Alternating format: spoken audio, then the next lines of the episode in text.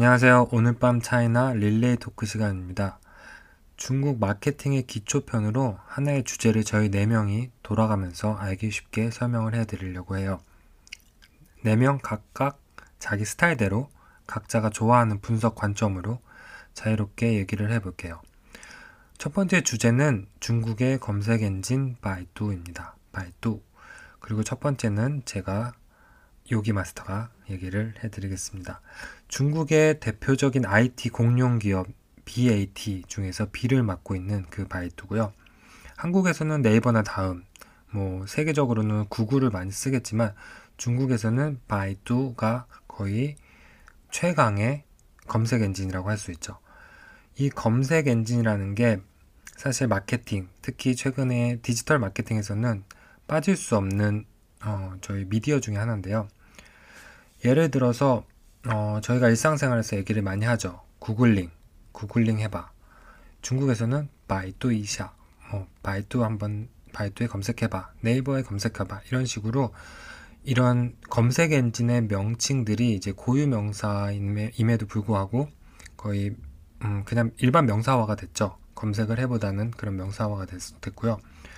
어, 구글 같은 경우에는 전 세계적으로 지난 10년간 글로벌 검색, 엔, 검색 엔진의 점유율이 90% 이상이에요. 그리고 나머지 10%를 약 20여 개의 검색 엔진들이 나눠 먹기를 하고 있는데 그나마 거기서 2, 3위가 야후나 빙 정도고 그 퍼센테이지가 약 1%밖에 안 돼요. 그럼 네이버나 바이두는 거의 한국에서 독식, 중국에서 독점을 하고 있는 상황임에도 불구하고 세계적인 퍼센테이지가 구글의 100분의 1도 안 되는 수준인 거죠.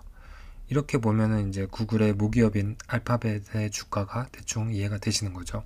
지금 약 1,400, 500불 정도 하는 걸로 알고 있는데 유일하게 구글이 점유율 1위에 1위를 못 하고 있는 나라가 세 개가 있어요. 지금 방금 두 개는 말씀을 드렸고 하나는 어딘지 한번 생각을 해보세요. 네. 나머지 하나는 러시아입니다. 러시아 같은 경우는 모국의 얀덱스라고 하는 검색 엔진이 약 60%의 점유율을 차지하고 있고 나머지 40%가 구글이에요. 그런데 한국과 중국은 구글이 1위는커녕 2위에도 못 들고 있죠. 3위, 2위, 3위 밖으로 점유율이 떨어져 있고요.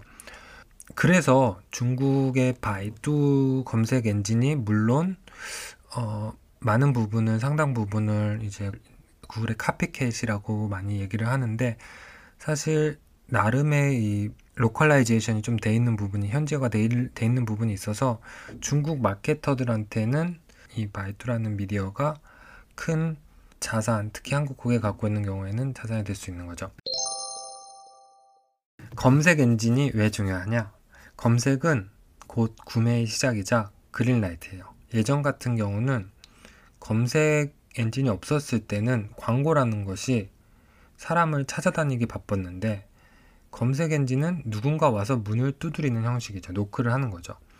마케팅에서 디지털 마케팅이나 뭐 전통 광고에서도 마찬가지고 거의 유일하게 수용자의 시그널을 먼저 전달받는 광고 형식이에요. 마케터 입장에서는 기존 전통 광고에서는 회사가 미디어를 통해서 1대 다의 단방향 커뮤니케이션으로 메시지를 전달하고 끝났는데 이후에 조금 나은 게 이제 디지털 마케팅에서는 약간의 쌍방 커뮤니케이션이 가능해졌죠. 근데 커뮤니케이션이라고 하기에는 조금 단조로운 클릭, view 이 정도의 쌍방향 커뮤니케이션이었고요. 이렇게 쌍방향 커뮤니케이션이 어느 정도 가능해진 후에 대부분의 커뮤니케이션의 시작은 쌍방이라고는 하지만 그 주체나 시작은 늘 브랜드나 기업이었던 거죠. 결코 소비자가 아니었어요. 근데 검색 엔진은 다릅니다. 소비자가 먼저 대시를 하는 격이에요. 먼저 시작하는 커뮤니케이션이란 방식 이 점에서 그 마케터들한테는 그 투자 가치가 어느 다른 미디어보다도 높다고 볼 수 있는 거죠. 예를 들어서 시장에서 물건을 팔려고 좌판을 깔아놓고 소리를 지르면서 하나에 천 원입니다. 쌉니다. 하면서 길을 지나던 100명에게 물건을 소개를 하는 물건을 팔려고 소리를 지르는 상황인데 극소수만이 관심을 갖겠죠. 그리고 거기서 거기서도 또 극소수만이 구매를 하겠죠. 근데 검색 엔진은 소비자 좌판을 깔아놓은 상황에서 소비자가 먼저 구경을 하러 오는 거예요. 먼저 와서 물건을 찾고 만져보고 물어보고 심지어 맛을 보기도 하면서 그 의향, 구매 의향을 강하게 보이는 거죠. 굳이 내가 살 사람을 찾아다니는 게 아니고 살려고 온 사람을 상대하면 되는 게 SEM이라고 부르는 search engine marketing입니다. 검색어 뭐 마케팅, 키워드 마케팅이라고도 하고요. 회사나 브랜드의 마케터라면 단 1초도 고민할 필요가 없이 바로 예산을 투입할 수 있는 거죠.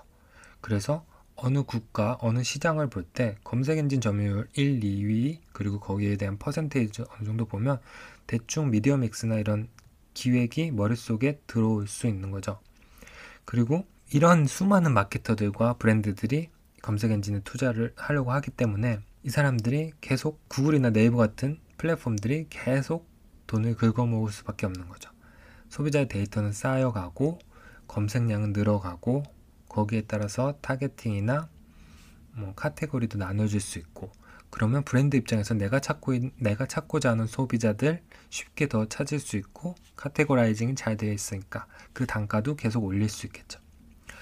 그래서 저는 오늘 어, 저는 이제 여기까지 얘기를 드리고 두 번째 주제는 저희 김프로가 말씀을 드릴 거예요. 제가 김, 김프로에게 바통을 넘겨서 바이두 그리고 검색 엔진 광고, 중국 검색 엔진 광고에 대한 김프로의 관점과 생각들을 그리고 조언들을 한번 구해보겠습니다. 안녕하세요. 김프로입니다. 오늘 밤 차이나 릴레이 토크 바톤 이어받았습니다. 중국 최대 검색 엔진 1위인 바이두에 대해서 알아보고 있었는데요. 1편에서 우리 요기 마스터님이 바이두가 어떤 회사인지 검색 엔진의 중요성에 대해서 좀 얘기를 해주셨어요. 그래서 소비자가 먼저 대시를 시작하는 어, 그린라이트이다.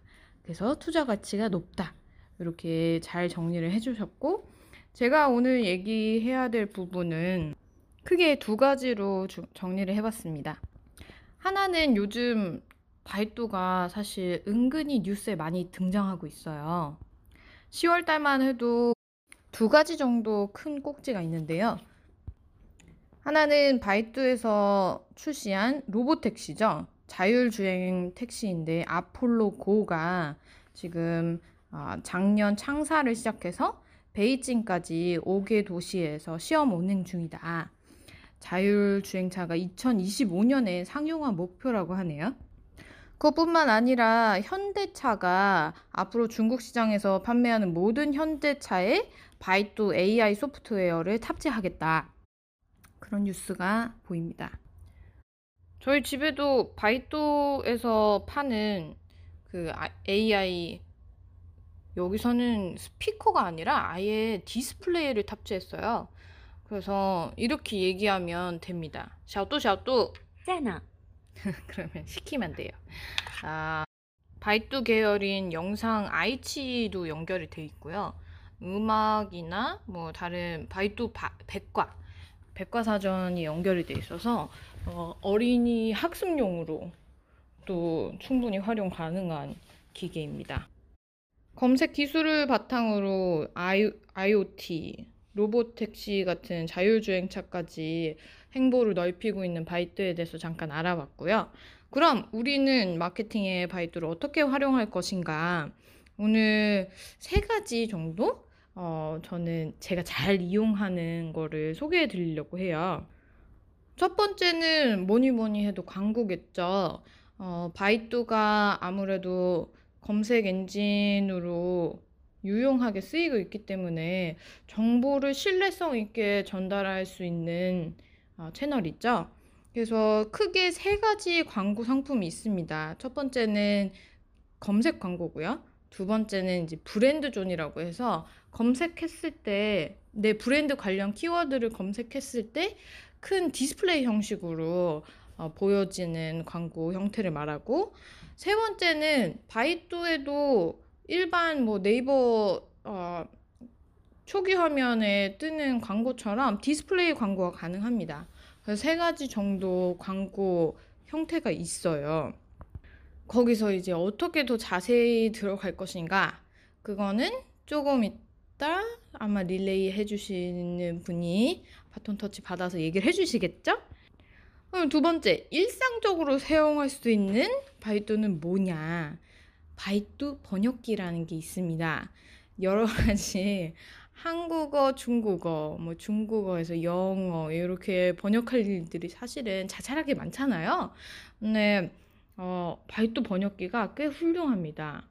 그래서 fanyi f a n y i 바이두닷컴 하시면 어, 훌륭한 번역을 얻어낼 수 있습니다. 제가 팝하고나 뭐 네이버나 비교해 본 결과 중국어로 어, 변환하는 거는 최고인 것 같아요.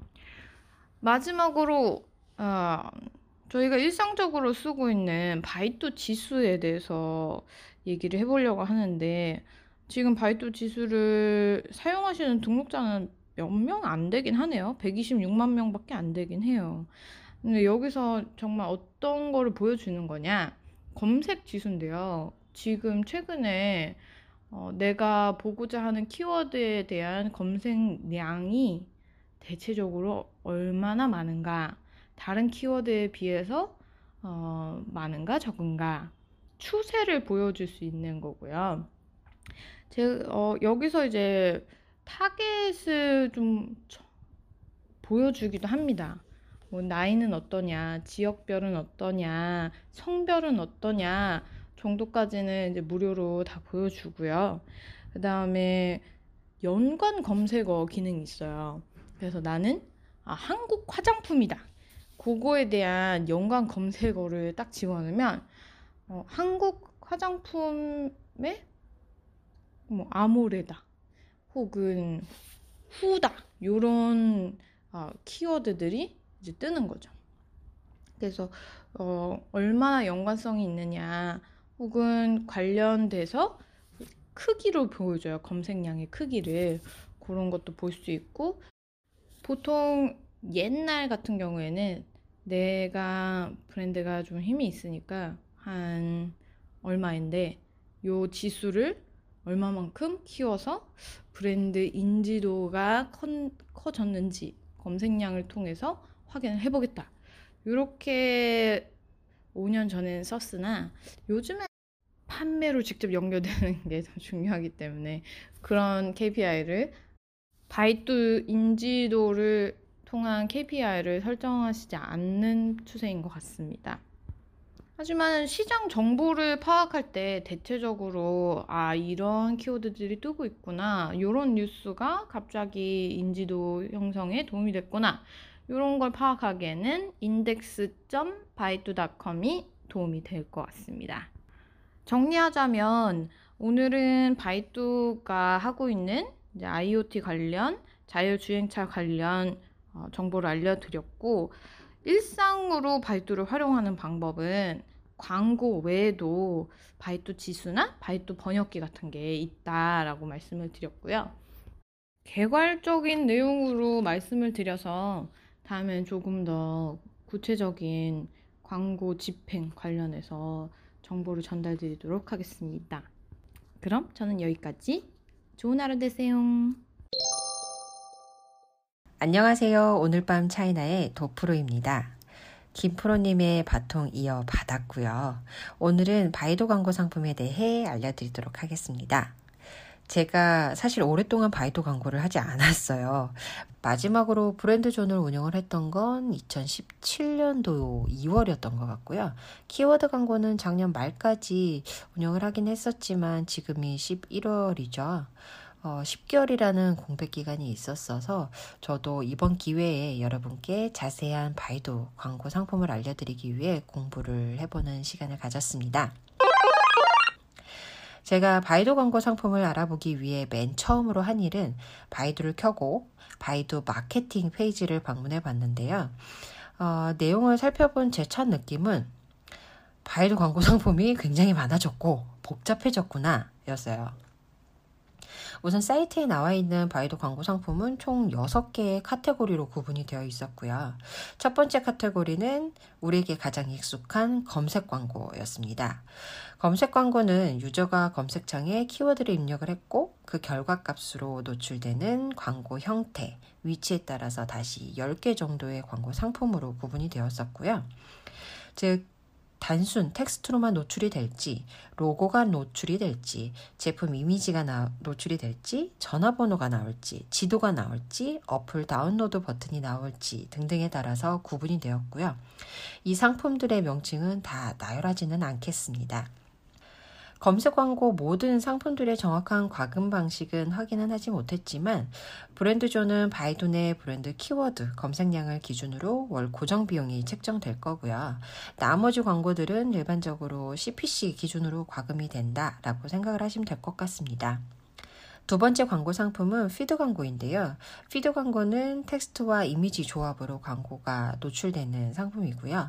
노출되는 영역은 바이두 어플, 네이버의 지식인과도 같은 바이두 티에바, 바이두 모바일 페이지, 그리고 바이두 웹 브라우저 상에서 노출되는 광고를 말합니다. 여기 하나 더 저는 이번에 새롭게 알게 된 상품인데요. 바로 바이두 바이칭텅이라는 상품입니다. 이 상품은 바이두와 바이두 계열사, 매체, 그리고 제3자 매체의 광고를 집행할 수 있는 상품인데요. 즉, 바이두와 바이두 계열 플러스 DSP 광고가 접목된 상품이라고 생각을 하시면 될 것 같습니다.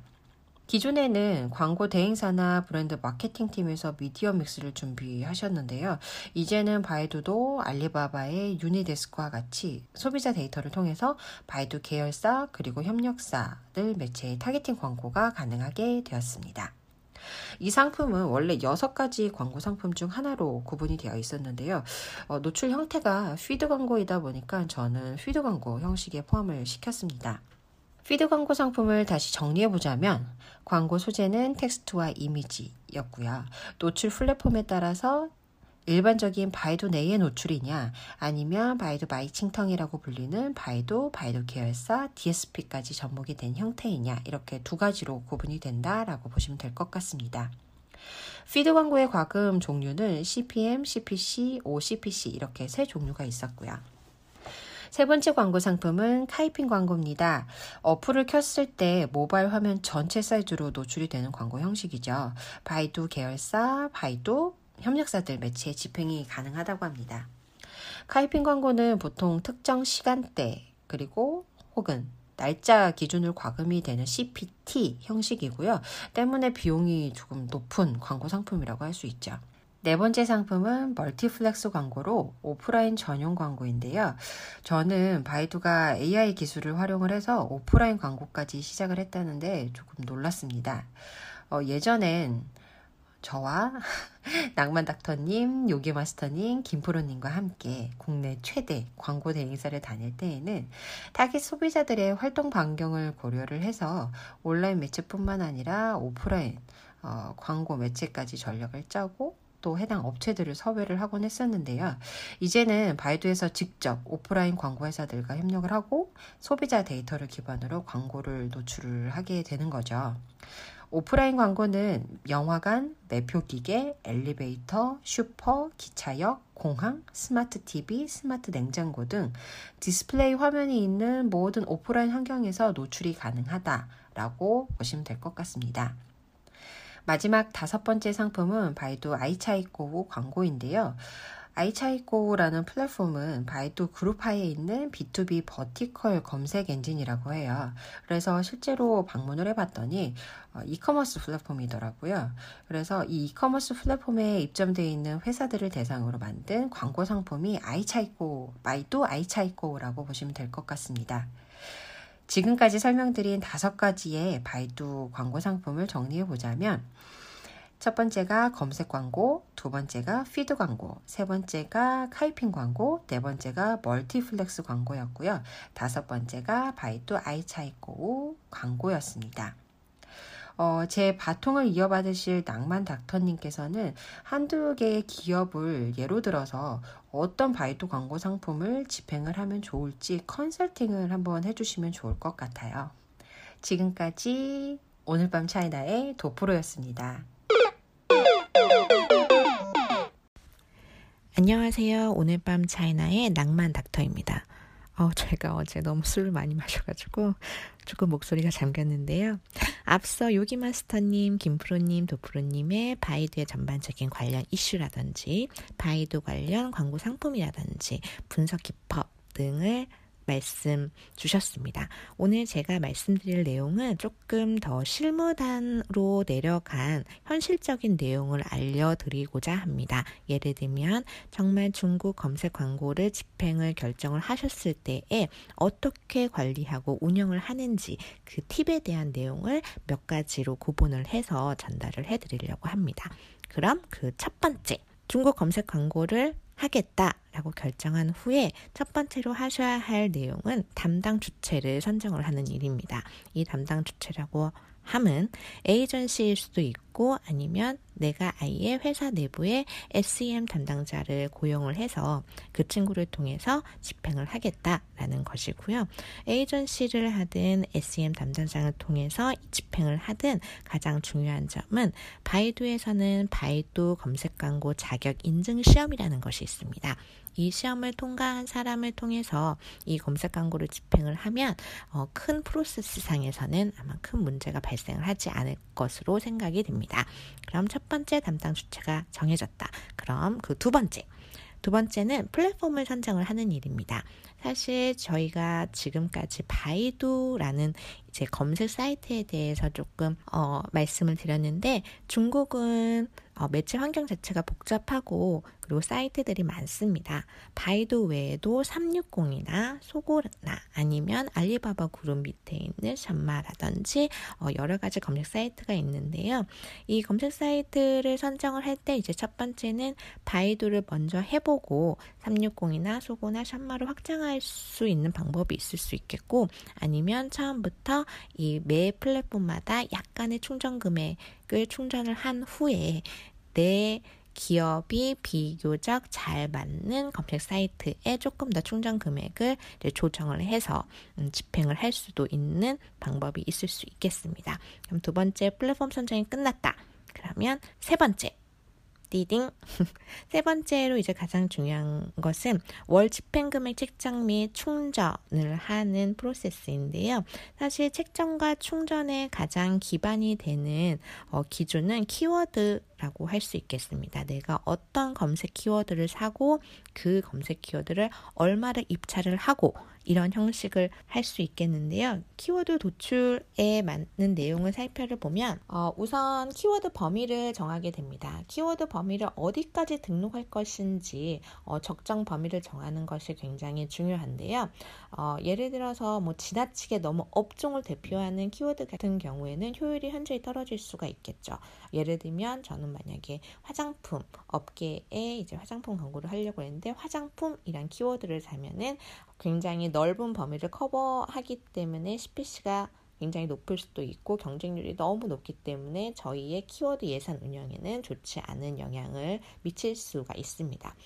하지만 물론 이렇게 이 업계 제네릭 키워드라고 하는 키워드 자체가 효율이 떨어진다고 해서 무조건 관련 키워드를 집행하지 않겠다 하는 것도 좋은 방법은 아닙니다. 왜냐하면 특정 대표성의 키워드 같은 경우에는 직접적인 매출은 발생하지 않더라도 이 노출이라는 어시스트의 역할이 있기 때문에 각자의 이 키워드 집행 광고 전략에 따라서 적정 범위를 정하는 것이 가장 중요합니다. 그리고 이제 그 외에 가장 또 저희가 집중을 해야 할 것은 이제 landing page인데요.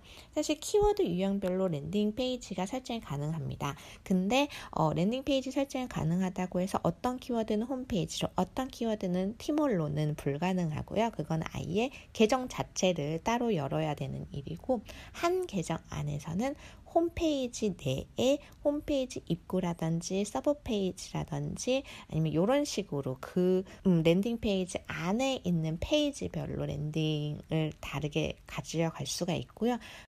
그룹별로 CPC 범위를 설정을 해서 이제 입찰을 입찰을 진행하게 됩니다. 그러면 이 세 번째에 이제 이렇게 책정을 해서 충전을 끝냈다. 그러면은 네 번째 네 번째가 사실은 음, 검색 광고의 꽃이라고 할 수 있겠는데요.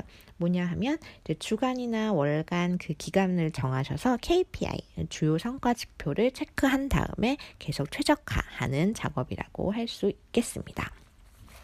우선 검색 광고를 진행을 하면 KPI 모니터링을 하게 되는데 이 모니터링은 이제 현재 주 이제 기준주가 되겠죠. 현재 주와 지난주의 변화 데이터 를 분석을 하게 됩니다. 어, 예를 들면 CPC 과금된 키워드별 내역을 보고 아 과금의 범위라든지 그룹핑을 다시 설정을 해서 최적화를 하게 됩니다. 어, 최근에는 음, KPI로 뭐 어, 노출이나 뭐 클릭, 뭐 전환율 등을 보게 되는데 이 클릭이나 전환율 같은 경우에는 이제 CPA cost per action이라고 해서 어떤 액션이 일어나면 이제 좋은 키워드, 액션이 일어나지 않으면은 안 좋은 키워드 로 만약 분류를 하셔서 그 기준으로 키워드를 효율적으로 분류한 후 예산 분배를 하고 계십니다. 다만 이제 어 뭐 갓 중국에 들어오신 브랜드라든지 같은 경우에는 약간 CPA가 나는 키워드를 선정을 하기가 굉장히 범위가 작기 때문에 어 노출 을 위주로도 많이 보시고 계십니다. 그거는 각각의 브랜드의 상황이나 아니면 전략에 따라서 음, 각자가 생각하시는 KPI로 이제 저희가 최적화를 하고 있습니다. 음, 지금까지 어, 요기마스터님, 김프로님, 도프로님 그리고 약간 몸이 목이 잠긴 저까지 키워드 광고에 대해서 알아보았는데요. 사실 키워드 광고는 다른 광고에 비해서 어, 유저가 스스로 검색하는 행위에서 비롯되기 때문에 이미 어, 의도적인 적극성을 띠고 있다고 생각이 됩니다. 그렇기 때문에 키워드 광고는 적은 예산을 충전을 함으로써 집행도 가능하시기 때문에 우선 중국 시장을 고려하고 계신 모든 음, 광고주분들 에게는 꼭 해야 할 광고 형식이라고 생각이 됩니다. 그럼 저희는 다음 주에 조금 더 어, 재미있고 유용한 어, 소식으로 찾아뵙도록 하겠습니다. 그럼 지금까지 낭만다트였습니다. 감사합니다. 안녕!